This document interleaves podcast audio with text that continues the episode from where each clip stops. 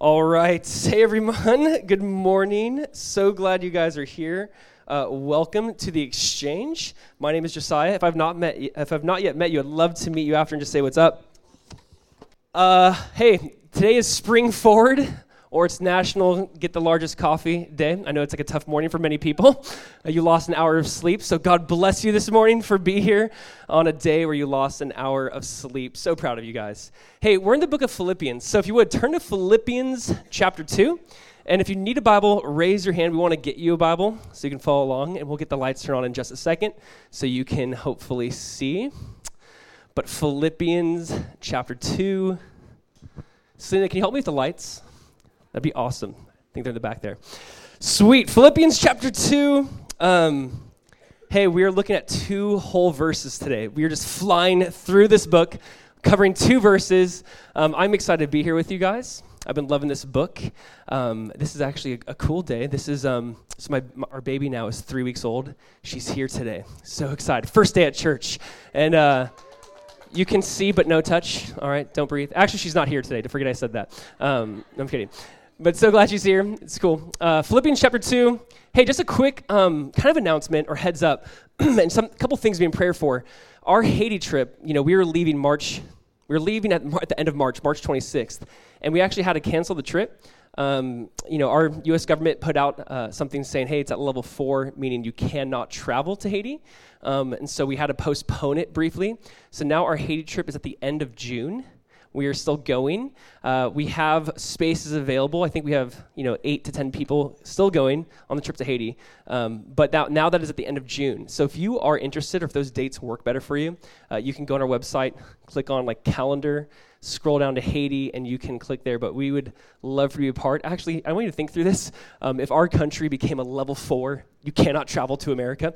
Um, I would be hoping and begging that other countries would be praying for our country.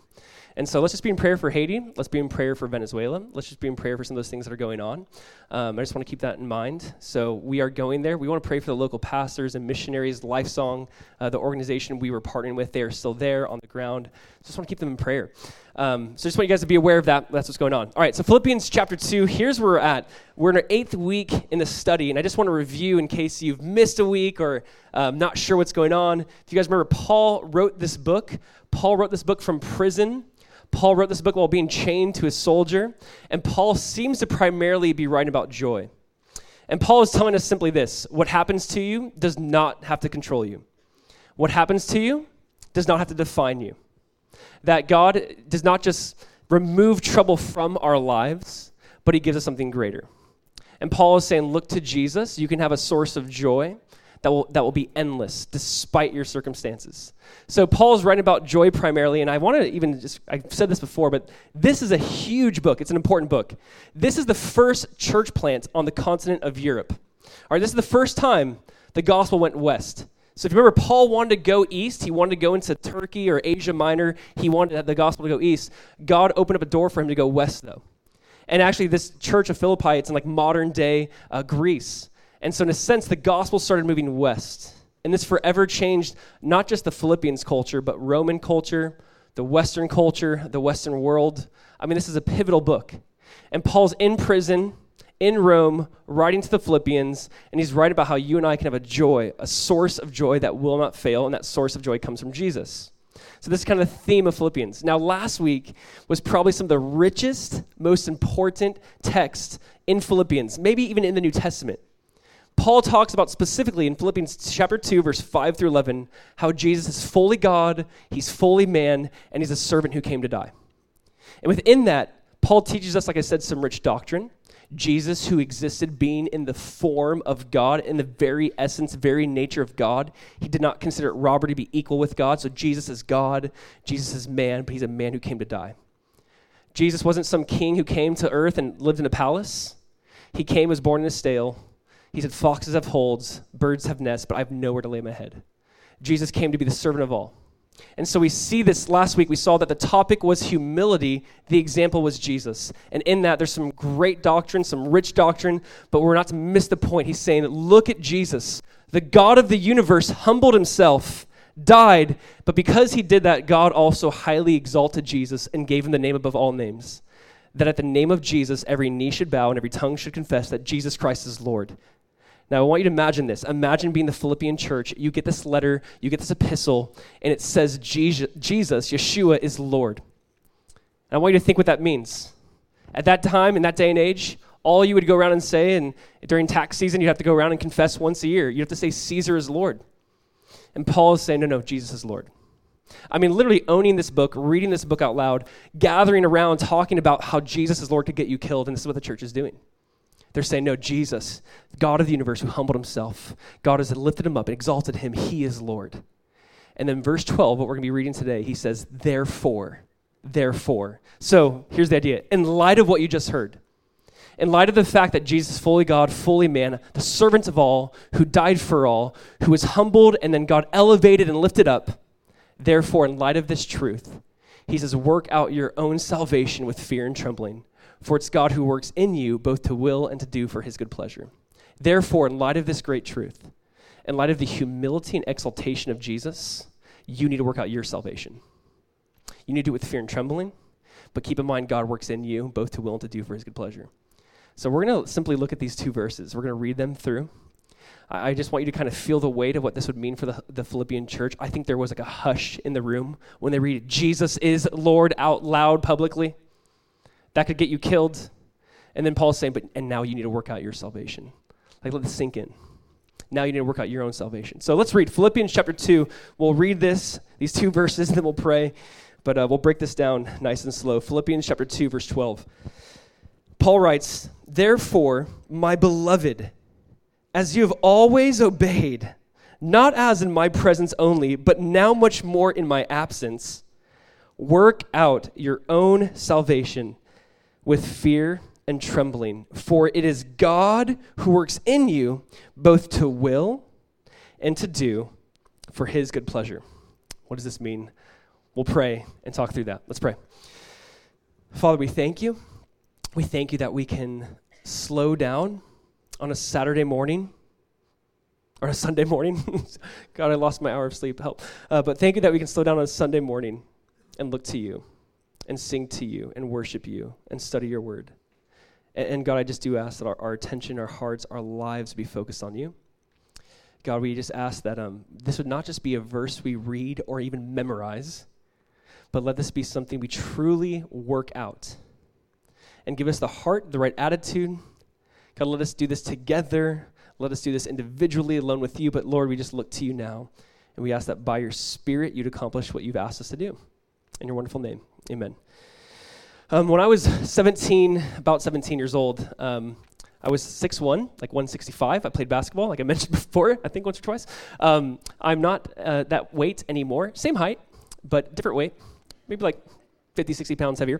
Uh, but I was in high school. I, I, really wanted to put on weight. I just looked really lanky and really weird. Like you're like 6'1, like super lanky.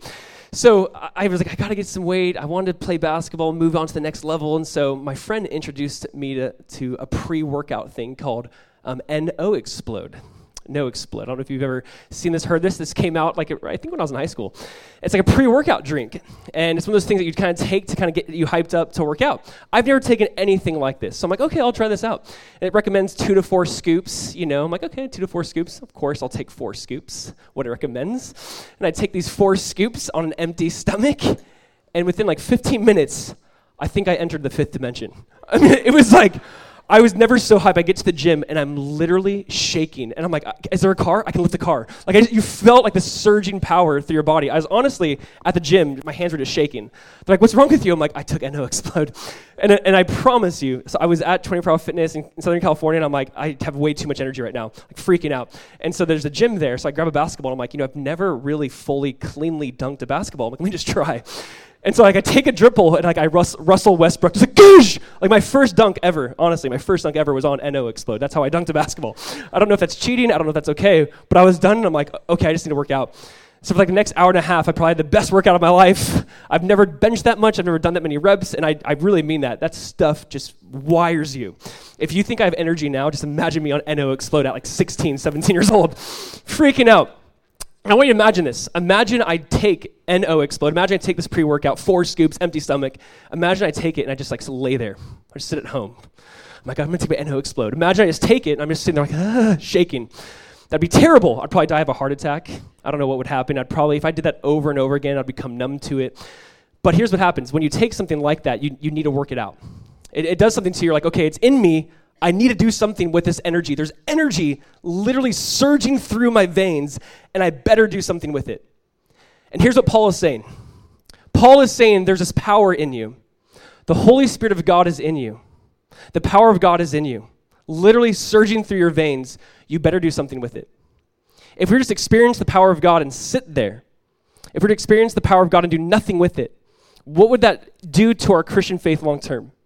What would that do to us long term? See, Paul is saying, work out your own salvation with fear and trembling, for it is God who works in you both to will and to do, the power to carry it out for his good pleasure. So let's talk through this. There is this power that God has worked in us, and Paul is saying now you need to work it out. Work out what God has worked in. And please hear this, because this is this is we can apply this to so many things in life, like the NO explode illustration, but it's very true. There's a power within us by God. Guys, I believe the same power that rose Jesus from the grave lives in you and lives in me. Amen? And Paul is saying, now work out this salvation. There's a power in you. Now you need to do something with it. Don't just take it and just sit there shaking. You need to do something with it. Do something with it. So, honestly, there's two points today, and what we're going to look at, these two verses. Here's the first point you work out. Number two, God works in. You work out, God works in. I mean, this is because of verse 12 and 13, but in a sense, it's first God works in, you work out. God has worked something into you, so now work it out. So we do want to, I really do want to break this down and look at this more in depth. You work out, God works in. We see this responsibility on us to do something to work out. But we also see God, the one who gave it to us, put it in us, within us, a new heart, a new will, new desires, the power to carry it out. And so here's what one author said I think is so important for some of you who are like, oh, work out your own salvation. Sounds like works. It's God works in you. Sounds like God's. Okay, here's, here's what one author said. D.A. Carson said, We have expended huge quantities of energy pitting God's sovereignty against human responsibility when the Bible insists that these belong together. This is what we just want to look at. We try to say, look at God is sovereign, God works in you, of course, absolutely. And others focus on say, man, work out your salvation, of absolutely. They're not pitted against each other. He's saying they simply belong together. They go hand in hand. So that's what we're going to look at. You work out, God works in. Can we study this? Let's look at verse 12. All right, let's read verse 12 again. First point, you work out. Let's read again verse 12. He says, Therefore, in light of who Jesus is, in light of what he's done, in light of the exaltation of Christ, my beloved, as you have always obeyed, not as in much in my presence only, but now much more in my absence. Work out your own salvation with fear and trembling. All right, let's just like look at this completely. So he says, "Therefore, my beloved." Now, I want to point something out about Paul. I love how Paul talks to the Philippians. I love Paul's pastoral heart for people. Uh, Paul usually would use this word like delphos, basically saying, my friends. Paul uses this word like agapetos. His idea is like my, my beloved, my heart. Paul only uses this term for the Philippians and Thessalonians. Can't necessarily tell you why. If you guys remember in chapter 1, verse 8, he says, How I long for you with a deep affection. I have this deep affection. This, the word affection is this word splagnon, and it just means intestines. All right. He's like, I love you from the belly of my body, like the, the belly of my soul. I love you with everything I've got. For all your romantics out there, if you're writing a girl love note, you're like, yo, I love you with my splagnon. All right, it's a great word. Uh, but he's like, I love you from my, my intestines. I love you with everything I got. And he says, and he calls him his beloved. And I just, I am pointing this out because there's something unique about the Philippian church. And here's what I think really unique. This is not a letter where there's a lot of correction. In chapter 4, verse 1, there's some correction. Most epistles, Paul has a lot of correction. He's like, You've erred, you've gone off, this thing. And that happens in churches. We need correction. But this is a lot of it, it's like a, a love letter. A lot of it's just like exhortation, reminding them, keep them focused, keeping their minds focused on what's to come. And here, what's interesting again to me, look at the first part of verse 12, or middle part of verse 12.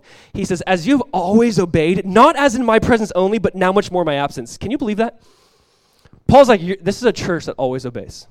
Not just when I'm with you, but when I'm gone. Now, now that is maturity. This is, we'd call this like church integrity, right? You look at integrity as like, man, I obey not just when my overseer's there, not just when my parents there, my spouse. I obey when no one's there. He goes, that's you. You have this high integrity. I mean, this is what every parent wants to, for their ch- child or children. Like, we want to say, man, you obey even when I'm gone. It's funny, my wife and I were home the other day, and there's a cookie left out on the counter. Really bad decision. I don't know why we did that. Just one cookie. We're like, Mike, if you're a good boy, at the end of the day, you can have that cookie. Uh, like, you know, half an hour goes by, and I'm like, this is weird. Mike is quiet. That doesn't happen. we're like, why is he so quiet? And we find him like in the laundry room, just like eating the cookie like Gollum. Just like, like just like crushing down the cookie. You're like, what are you doing? He's like, it was there. Right? So this is the idea. Obedience, not just when we're present. He's saying it's when I'm absent, and that's you guys. He's saying you're, you're church that is obedient, not just when I'm, when I'm there, but when I'm gone. Paul probably hasn't been there for about 10 years. Paul planted this church, loves this church. And he goes, I've heard about you. I know about your love. We'll talk about their works. We'll talk about their giving. It's crazy. This church is so loving. And here's what I want us to see obedience is essential to growth in the faith. I mean, don't make any mistakes about this. If you want to grow in the faith, obedience is essential. It's something we don't really love to hear that word obedience, but it is so key. Jesus said, if you love me, if you really love me, what? You will obey me. If you really love me, you will obey me. If you really love Jesus, I love Jesus. Okay, do you serve Jesus? Do you love your enemies? Do you bless those who curse you? Do you follow him with your mind, your lifestyle, your sexuality? Do you follow with everything you got? If you really love him, you will obey him. I mean, obedience is essential to the faith. And he's like, You've always obeyed. You know what I love about this? Many of us here, you guys, and think through this, think through some mentors in your life or people in your life who've just poured into you, who just really poured into you. I, have been a part of different things like this where, and I've heard people say things like this, like, well, you know, I fell into sin because my mentor wasn't there. They, they were checking on me every day, now they're not checking in on me, and so, you know, I got into sin that way. And what they're doing is they're blame shifting. They're saying, even though he's not there, he should have been there for me, so it's not really my fault for doing that sin, it's really my mentor's fault. And, and it's one of those sad things. Paul's like, I wasn't there and you obeyed. You're not blame shifting. You're not, you're not I, I, wasn't there and you followed Jesus. And this is something I would love. Could you imagine if Paul wrote, wrote us, if Paul wrote you like an epistle? And could say this about you, about me, about our church. What a beautiful thing to be said about. I mean, again, he goes, even much more, verse 12, much more my absence you obeyed. Like, what kind of unique church is this? And then, on top of being this church that's like, they're doing it well already, they're already doing it well. Here's where he says this phrase work out your own salvation with fear and trembling. So let's look at this. This is a command from Paul. This is an imperative. He's saying, work out your own salvation with fear and trembling. So, what is that? Now let's talk about salvation. Because what are we to work out? So he says, work out your own salvation. So, what is salvation? How do I work out salvation? What does that look like? So, what is salvation? Um, we've talked about this before. Maybe when you walked in, you saw that sign, there's an A frame out there, and it says what? Exchanging sin for salvation through Jesus. Some people have seen that and go, oh, does that just mean like I give my sin to Jesus and he just saves me? It's only like I'm, I'm saved. Salvation is not just where you're saved, that's one aspect. I mean, we've talked about this but I want this to be ingrained into our when the Bible speaks of salvation, it speaks about this birth, this process through life, and this destination. It talks about this idea of you are saved at one point in time in life, you're saved. And then you're being saved, and then you will be saved. That's what Bible, the Bible speaks of salvation, like this ongoing thing and this final thing as well. It happened, it's happening, it will happen. Please understand that when it comes to salvation. Because sometimes people make it just one dimensional but it's this ongoing thing, it's this final thing. So I'm going to put these words up here. We've used these before. I know they can be like Christianese kind of words, but it's so important. The first idea is this regeneration takes place, you're justified. This idea, too, of sanctification and glorification. So let's really talk through this. This is so key. So regeneration, we, remember this, we talked about this during the Holy Spirit series, but regenesis just means rebirth, new beginning, a re-beginning, a beginning of beginnings. God makes all things new always. He says at one point in time, your life is just changed in the moment. So here's the idea salvation involves a change. That's the way to simply put it. Salvation involves a change. You know, we sing those songs like, I once was blind, but now I see. The, the idea is that there was a point in time where the Holy Spirit made you new. Now, we might not see the fruit of that immediately, we might not see the changes in you immediately.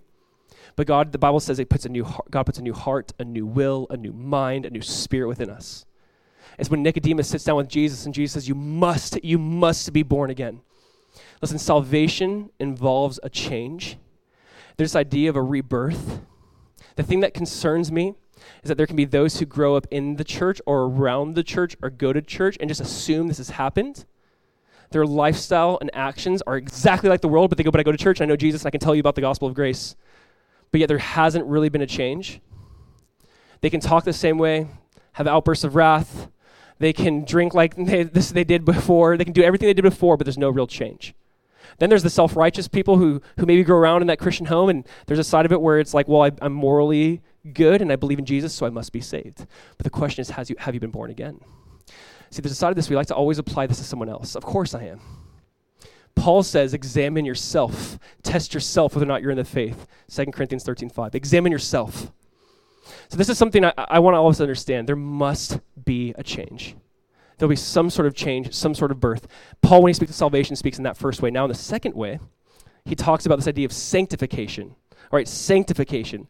So, sanctification, here's the idea of putting it salvation involves a journey. So, salvation involves a change, but salvation also involves a journey. The idea is we might not see the changes immediately. We might not see someone be like, wow, they got saved. Like, why aren't they already, like, just like birth happens and there's a baby, and then like a year goes by and you're still like a baby. Then another year goes by and now you're like a grumpy baby. Like, we see that like, there's growth happening, but it just, take, it just takes a while.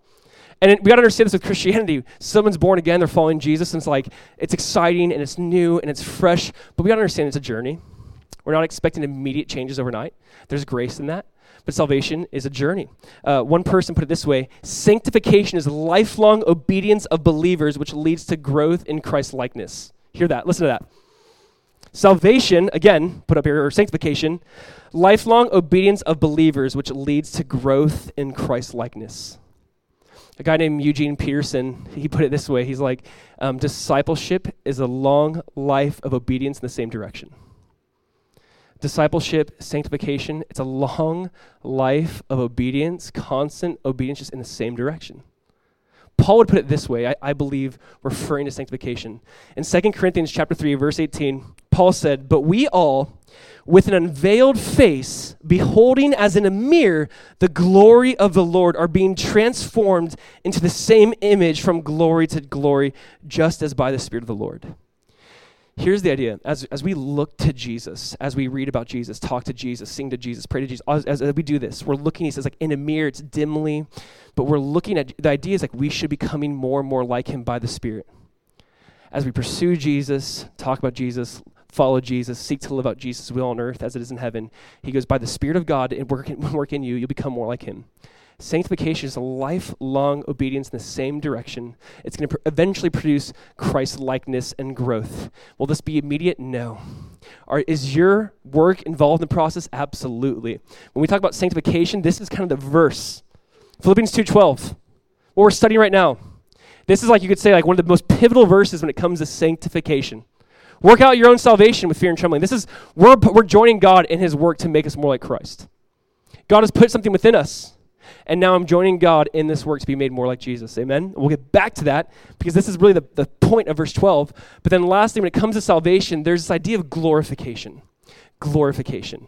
So remember, salvation is threefold regeneration, born again, sanctification, I'm being made more like Christ, God's work, my work, hand in hand. And then there's this idea of glorification where one day there'll be no more sorrow, no more pain, no more death.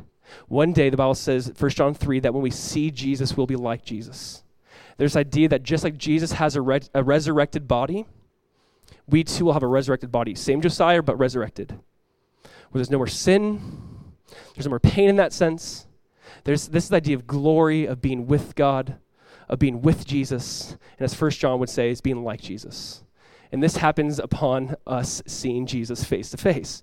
No one in this room is at that glorification state. Because if you're alive, no one's there, right? We got that. We're either Maybe you're not regenerated, maybe you're born again, and if you're born again, you're on this sanctification process. And so here's what he's saying. Paul would even say it this way. He goes, he goes, Our salvation, Romans 13, for now our salvation is nearer than when we first believed. I look so forward. When you, when you read the Bible, it just talks about this, and I love this thought. I look forward to the day we're just with Jesus. I think within everyone's life and heart, you guys, the thing that we should long for, obviously, the most is I just want to be with Jesus. Heaven's not about heaven. Heaven's about being with Jesus, knowing Jesus, walking with Jesus. It's not about streets of gold. It's not about cool new meals every day. Those are great. But it's just about simply being with Jesus. Our, our salvation is nearer than when we first believed. And so here's what Paul's saying. Don't miss this picture because I want to make sure we understand. He goes, Work out your own salvation with fear and trembling. Join God in the sanctification process of salvation. You're, you're, working it out. What God's worked in you, you're working it out. Now, I do want to focus on that phrase work out your own. Work out your own salvation. Your own. There's a side of this where many of us, I think, can fall into this trap. We're much more concerned about other people's salvation their own salvation. Should other people's salvation concern us? Absolutely. Should we care about those who don't know Christ? Absolutely. Should we care about those who claim to be a Christian but are not following Jesus? Absolutely. Absolutely. But there's also a side of this where Paul's saying, work out your own salvation. It's David in Psalm 51. God, search me, know me, try me, I, or Psalm 139. God, try my heart, know my thoughts. I want you to know me, God. God, search my heart in this process. Work out your own salvation. I think there's a side of this where maybe at church even I can talk about some topic. Maybe like today it's like regeneration. Maybe you're not born again. And it's like, well, this is probably good for someone else. We're really good about thinking, oh man, Josiah might be speaking to someone in this room. But we don't think like, oh, maybe he's speaking to me. maybe God's speaking to me. Maybe the Holy Spirit's speaking to me. Maybe I need to work out my own salvation. Oh my goodness. Like, work out your own. And can I tell you, this is written to a church, a community of people. At the same time, in the same breath, this is done in community. We're working out our own salvation with fear and trembling, but we're all doing that at the same time together. And we're following Jesus together in this process. And now let's now let's like really look at this whole phrase as a whole. Well, one more part. He goes, work out your own salvation with fear and trembling. Do you want to know the attitude we're to have when we work out our salvation? Paul says fear and trembling. Now, I know that there's some who love to like dismiss that or, or lower that. It's like, oh, it just means he just means all in respect. Actually, the word fear and trembling means like dread and terror.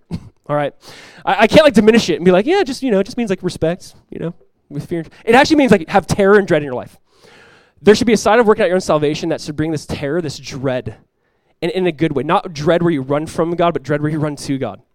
So let me even like I guess, talk about that. The best way I can illustrate this is a story in Leviticus 9.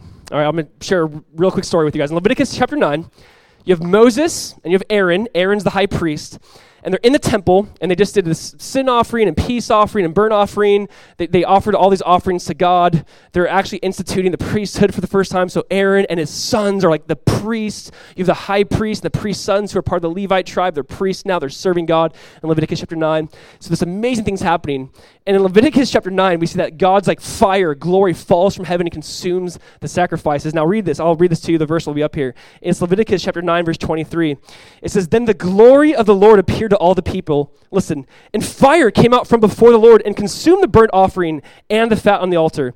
And when all the people, so the nation of Israel is there and they're watching this, when all the people saw it, they shouted and fell on their faces. I love that. They shouted and, and fell on their faces. This word shout is like an ex- a noise of praise. it's kind of the idea. It's like this like, blah, like praising God. And then they just fall on their face.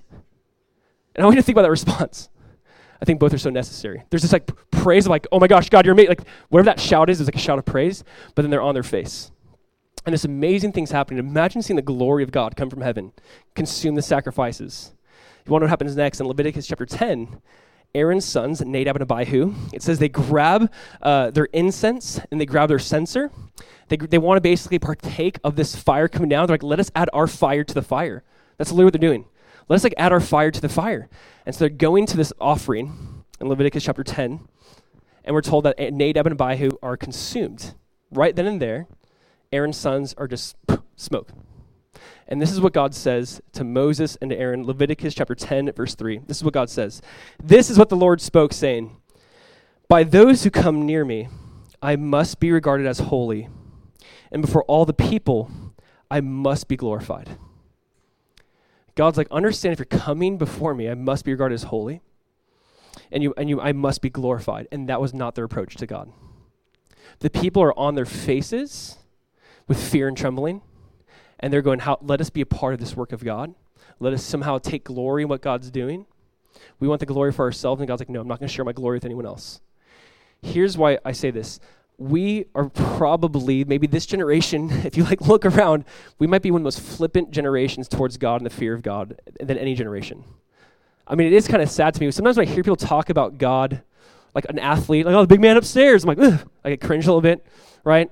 Or like you see there's cartoons that make fun of god there's talk shows that make fun of god there's christians that make fun of god there's Christians like, yeah, Jesus, my homeboy. Ah, it's like, okay, I, sure. I, I, get that we're, we're called the friends of God because Jesus laid down his life for us. Sure, we're, we're God's friend, but he's also God. There, there's a side of this where there should be some fear and trembling. I think if there's something missing or lacking, you could say in like the Christian's approach to God, it's, it's most likely fear and trembling. Like our attitude, like here's, here's the idea of this too. Um, you and I will stand before God. 2 Corinthians chapter 5, verse 10 says, We will give an account for our life, whether good or bad. I'm not going to be judged for my sin. My sin was placed on Jesus Christ. But it's like, hey, what did you do with my son? Did you build on that foundation? Did you, did you squander it? There's a side of this where there should be some fear and trembling, absolutely. There's a side of this where we should approach God maybe a little bit more with the sense that He is God and I'm not. Like we sung the song earlier, like, Woe is me, I'm undone. I'm a man of unclean lips. It's when the angels are flying around praising God in heaven. It says they have t- six wings. With two they flew. With two they cover their feet. And with two they cover their face. Like I can't even look upon. I'm an angel, and I can't even look upon God. He's too holy. There's a side of this where we should approach Him more in this respect, in this regard. Over 100 times in the Bible, you see this idea of the fear of God. 36 times in the Bible, we're told to fear God. 36 times we're told to fear God. Can I just point something out? The problem's not with fear. I, I really believe this. The problem's not with fear. The problem's with fearing the wrong things. The problem is that we fear too much about maybe life, retirement, sickness, cancer. I actually think if we feared God more, everything else would be in balance. Like you and I fear maybe losing a job, losing this loved one, losing this relationship. I don't want this to happen to me. What if I don't have this? We, we all have fear, but we, we somehow we have the fear in the wrong things, not fear in God. And I think if you and I would place our fear in God, I think all those other things would nothing. That's not that's not going to move me. Losing my job, losing this, this person, this thing. There's this idea where we see that we're told to have the fear of God. That's it. So one thing we're told to fear is that fear God. Here's another way of putting it too. It's like it's the most beautiful and terrifying thing. We just like think about this. It's the most beautiful and terrifying thing. So at my at my wedding, you've been married maybe, maybe you haven't been. You're looking forward to that day. Uh, when I think I love about weddings is usually the groomsman or the, the groom. The groom is usually incredibly nervous for many reasons. I love those videos where like the groom or groomsmen fall over. And You're like, oh, that's great. But um, there's usually a lot of fear there. Here, here's the idea. When I stood before my wife, with our pastor, with our family and friends, and it's the exchanging of the vows, that's where everyone gets quiet. Everyone's like, shh, shh don't talk anymore. They're, they're exchanging vows. There's something really beautiful just about saying for better or for worse, for richer or for poorer, till death do us part. And there's something incredibly beautiful and terrifying about that. You know, could you imagine if someone didn't take that serious? They're like, ah, oh, for better or poor, I guess. Uh, for richer, you know, it's like for richer, for poorer, for better, for worse. I don't know. Do I have to say that? It's like absolutely. like, like you can't take that just with like a half-hearted, eh, not a big deal. Like, no, take this incredibly serious. You're making a covenant before God, before people, for their spouse. Like, this is an incredibly holy, beautiful, and terrifying moment. Understand what's happening, and, and it's like that's the idea with God. It's this beautiful thing happening with God, but it's incredibly humbling and, and incredibly terrifying. It's the Grand Canyon, where we're at the Grand Canyon two years ago, standing there looking over the Grand Canyon. You go, oh my gosh, this is absolutely beautiful. And then we have our two year old son strapped into the stroller because we do not trust him for one moment. We're like, no, this gets too wild. If we get him out of here, he's going to go over the canyon. But you have like this incredible awe of the canyon, but inc- this incredible terror. Like you kick a rock over, you're like, oh my gosh, that could be me. And like this terror kind of consumes you. And that is like this idea with God. It's just he, absolutely, absolutely beautiful. But there's also fear and trembling. I, I can't diminish this. He says, when you work out your own salvation, there should be this sense that you are God, I am not. You are God, I am man. And this is something I, I would love to see more in the church. It's, it's not that we have to be fake serious, it's that we know that God is in heaven, I am earth, so I'll let my words be few. It's that we've approached to God. And, and then there's this mindset, too. I'm going to come boldly to the throne room of grace because his throne room right now is a throne of grace. and I'm going to approach him in that way. But Paul's saying you need to work out your own salvation with fear and trembling. So let's let's hear this fully. Work out your own salvation with fear and trembling. All right, so what does Paul say? He says, work out your own salvation. Paul does not say what? He does not say work for your salvation. Do you get that? Paul does not say work for your salvation. Nope, wrong. Work out. Paul does not even say work on your salvation. Like you got to work on it. Maybe hopefully you'll be saved. He says, work out your salvation with fear and trembling. Side of this we're working this out. So here's what that means. We can't deny this truth. There is effort required. There will be time and diligence and discipline required. Do we get that? Some of you hate that D word. You're like, oh, that's my word for the year. Don't say it. Discipline. Ugh. But there will be discipline required. There will be effort required. We cannot outsource our following Jesus to someone else. We like to outsource things as Americans, like, oh, maybe they can do it. We can't do that when it comes to our spiritual life. We have to work out our own salvation with fear and trembling. So the question is how? And we could probably spend, that's why we go through the Bible. We could spend a long time talking about how. Here's a few things. Can we just talk through this?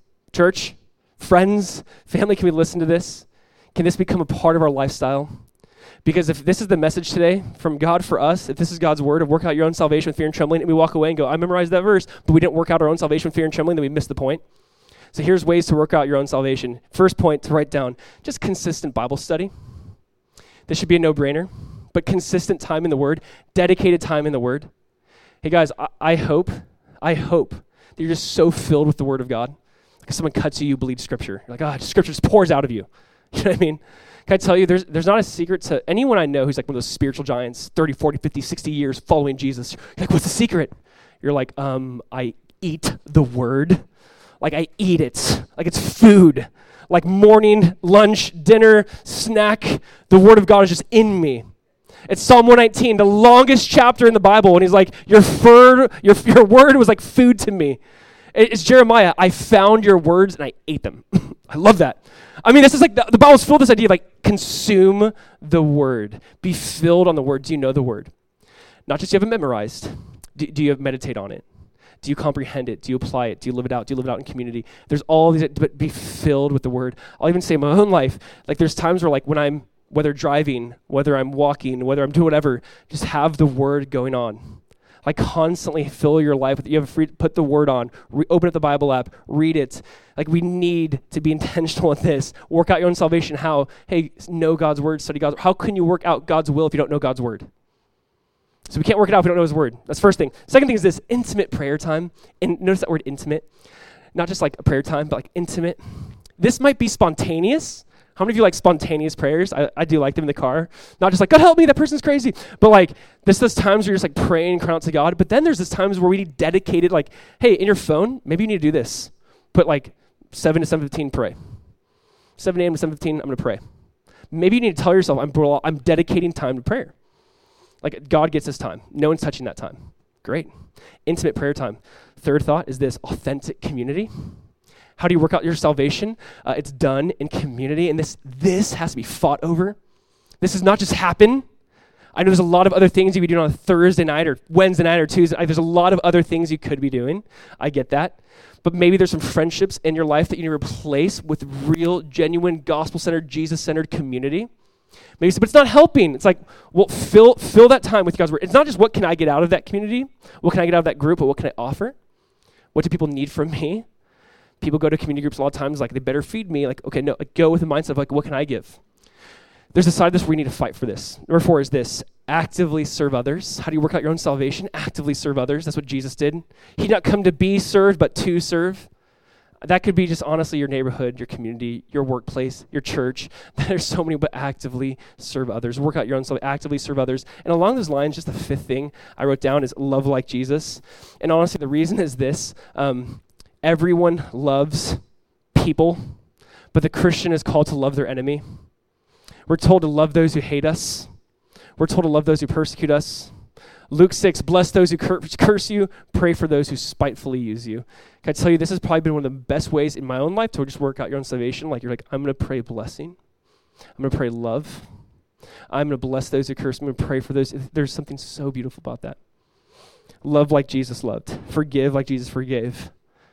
This is so, how do you work out your own salvation? There's just a few ways here. Can I tell you guys, if we end today's message and there's not consistent Bible study time or intimate prayer or authentic community or serving like or serving others or loving like Jesus, if we're not doing that, we miss the point. Paul's like, work out your own salvation with fear and trembling. Like, oh, that's good. Yeah, that's good. I memorized that verse today. Like, no, now, this is the time now to work out your own salvation. Amen? Would you agree? This is the time to work out. Salvation it's not this is not going to be a, a, result it's not going to be but this is going to be this is going to happen from ha- knowing jesus in this way and then number two so first point is this you work out second point is god works in and this is what i love because if i'm like yo work out and you're like in a hospital bed and you're like my whole body's broken i can't work out like that's not the case. God says i'm giving you the power and the will to work out. I'm giving you new desires and the power. So number two god works in look at verse now 13 he says, For it is God who works in you both to will and to do for his good pleasure. Now it's God who works in you both to will and to do for his good pleasure. God's worked something into you. One way to put it is this the same gospel that saves us from work calls us to work. We're not saved by our works, but we're saved to work. For some reason, sometimes in the church, it's almost like, oh, he's talking about works. It's dangerous. It's like, no, works are a byproduct of salvation. This is what he's getting at. But here's something really important. Can I just do a, a quick little annoying grammar lesson that I think will hopefully radically change how you read the Bible? Um, this is like English 101 that I failed in high school, but I restudied it now. Um, here's the idea. Uh, in the bible there's something called indicatives and imperatives. Indicatives and imperatives. Indicatives and imperatives. Here's and i guess that idea. An indicative is like a statement of fact. So you are sitting. I am standing. It's just a statement of fact. An imperative is me saying stand up. Don't stand up. Or um, whatever it might be, like touch your head, rub your belly. That's an imperative. I'm commanding, do that. I'm saying like do that. The Bible is filled with these indicatives and imperatives, and here's what's so beautiful. So often in the church we focus on the imperatives. You do this, do this, Christian. It's like, uh, but the Bible always addresses the imperatives. The imperatives is like a statement of fact. So here, here's one. God loves you. Statement of fact. God loves you. You're so loved by God, just sit in that for a little while. Sit in that. Some of you need to sit in that for, we all need to sit in that for a long while. Sit in. God loves you. He absolutely loves you. He absolutely adores you. Paul had affection for these people. God infinitely more for you. God loves you. Statement of fact. Now I say, in light of God's love, go love others. It's the indicative that propels the imperative.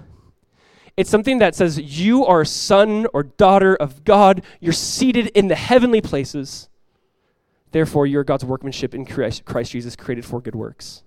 it's this idea of like, go do good works in light of who you are. In light of being a son or daughter of God. In light of being forgiven, go forgive.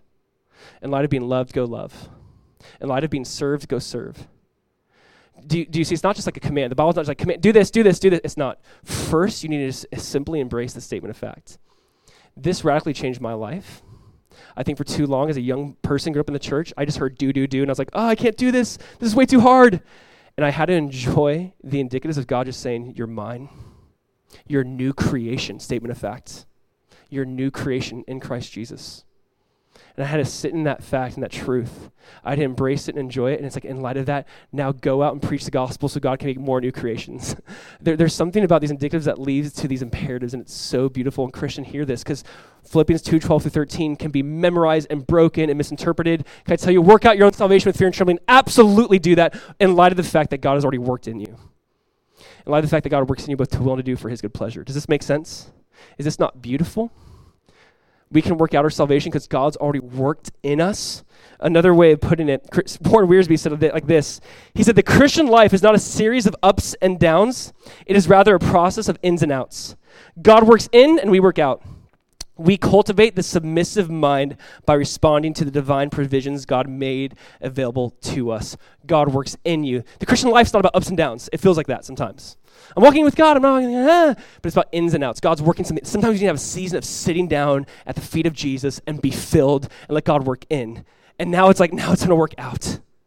There's a side of this where we can be like sponges, we soak it up, and we're just like big, fat sponges filled with water. But God's like, let me squeeze you now. Now it's time to work. My, you might be just a dry sponge. God's like, let me fill you. Let me fill you with the water of the word. Let me uh, give you more indicatives. Let me give you more statements of fact of who you are. And now you have that, and now go work it out. This is so beautiful to me. The ESV uh, puts it this way it says, It is God who works in you both to will and to work for his good pleasure. This idea of work literally means creating both the desire and the drive. Creates the desire and the drive. So he, understand this. Work out your own salvation with fear and trembling. Like, I don't want to. Well, God actually is working within you the desire to do that and the power to do that.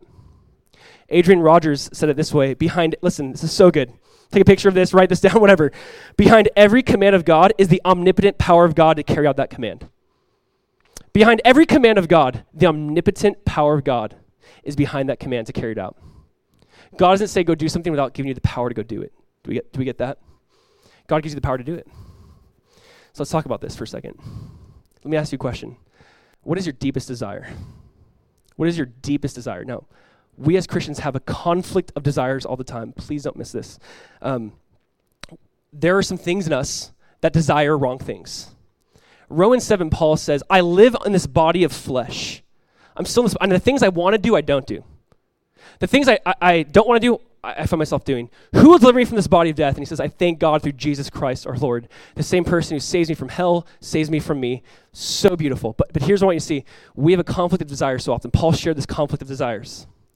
There might be some desires in you that you, if you're honest with God, you go, this is pretty wicked. I desire to do this with this person. I desire for power and money and glory and fame and this and that, and Instagram famous, whatever. I desire for all these things. What is that? A lot of us have desires in our heart. If we search them out, it's, it's pretty wicked. But I'm going to ask you a question again. But what is your deepest desire? You see, for a Christian, your deepest desire is I just want to know God. I want to enjoy God. I want to please God. Do, I, do we have desires for evil, sinful things? Absolutely. Paul says that in Romans 7. He goes, I do. I do. But there's some there's a greater desire behind all for there should be, if you are a believer in Jesus Christ, who's been born again and you're regenerated, and God has placed a new will and new mind and new spirit within you. Your desire of desires ultimately, even if you don't always fulfill them, is God, I just want to know you. I want to I want to please you, I want to live for you, I want to enjoy you, I want to hear from you. My desire, God, is to know you and make you known. And there's this desire deep down within all of us, hopefully, that is greater than all those other desires. Do we always cater that desire? Maybe not. But that should be the deepest desire of our heart, and guess what? Also the power to carry it out. It can't just be left as a desire. There, there's a side of this where God says, Now I give you the power to do it. The NLT version says it this way, and it's more, it's, I think it's more efficient. He says, For God is working in you, giving you the desire and the power to do what pleases Him. He gives you the desire and the power to do what pleases Him. We all have desires, but our greatest desire should be God, I want to know you. I want to please you. I want to walk with you. I want to hear from you. I want to make you known. And God, you also give me the power to carry that out. Not just to state a desire, but to actually carry it out. Amen. One more thought. I, this quote was just too good to not share it by a guy named Andrew Murray. I know, sorry, forgive me. He said this The idea, listen, the idea that many Christians have of grace is this that their conversion and pardon are God's work. Listen, but now, in gratitude to God, it is their work to live as Christians and follow Jesus. No, he says, just as it was Jesus who drew you when he said, Come, so it is Jesus who keeps you when he says, Abide. The past grace to come and the future grace to abide are alike from him and him alone. Is this encouraging to know that you're not alone in this in the sense that God's like, I'm calling you to abide, I give you the power to abide? It's not like work hard, work out your own salvation, and you're all alone in this. No, God's already worked something in you. There's a power of God within you, both to will and to do for his good pleasure. You know, Paul said it brilliantly. I think the best way anyone could ever talk about this idea of grace and works and grace. Paul said in 1 Corinthians 15:10, maybe you remember this verse. He says, "But by the grace of God, listen, but by the grace of God I am what I am." And his grace toward me was not in vain. But I labored more abundantly than they all, yet not I, but the grace of God which was with me. I love how Paul puts this. He's like, I am what I am by the grace of God. Grace. Notice how grace is a sandwich. He's like, Grace, I am what I am by the grace of God. He goes, I worked harder than all of you. Like, again, only Paul can say that. I can't say that. I worked harder than they all, yet not I, but the grace of God that was in me. He's like, it was grace and then there's this work, but in reality it was grace. he like understands this, and, and this is the heart of the Christian if there's anything good in me, can I tell you if there's anything good in you, you do not get credit for a second. Right? If there's anything good in you, is that you? Absolutely not. That was you. That was not you. That was the grace of God at work in your life.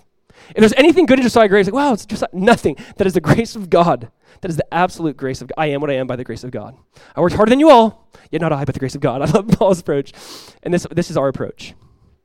It, we're saved by grace through faith, not of works, as anyone, as anyone should boast. But at the same time, we're created for good works. We need to quote Ephesians chapter 2, verse 8 and 9, and verse 10. And even the good works are produced by grace. So we can't boast even in that. It's just, it's, it, is, it is this movement. Hey, work out your own salvation with fear and trembling. You need to do that. It's God who's already worked this within you the desire and the power to carry it out, not carry it out. But you carry it out because God's giving you the strength to do so. So listen, sanctification is not, okay, great. I can just sit down on the couch and watch 15 hours of TV and do this and do that and never give and never go here and never do this, serve God. Like, can I tell you? There's a side of this where God's already worked something within you. It's time to work out. A lot of you right now are on N.O.-Xplode and you're at home shaking. it's time for you to take this power of God that's in you and to work it out.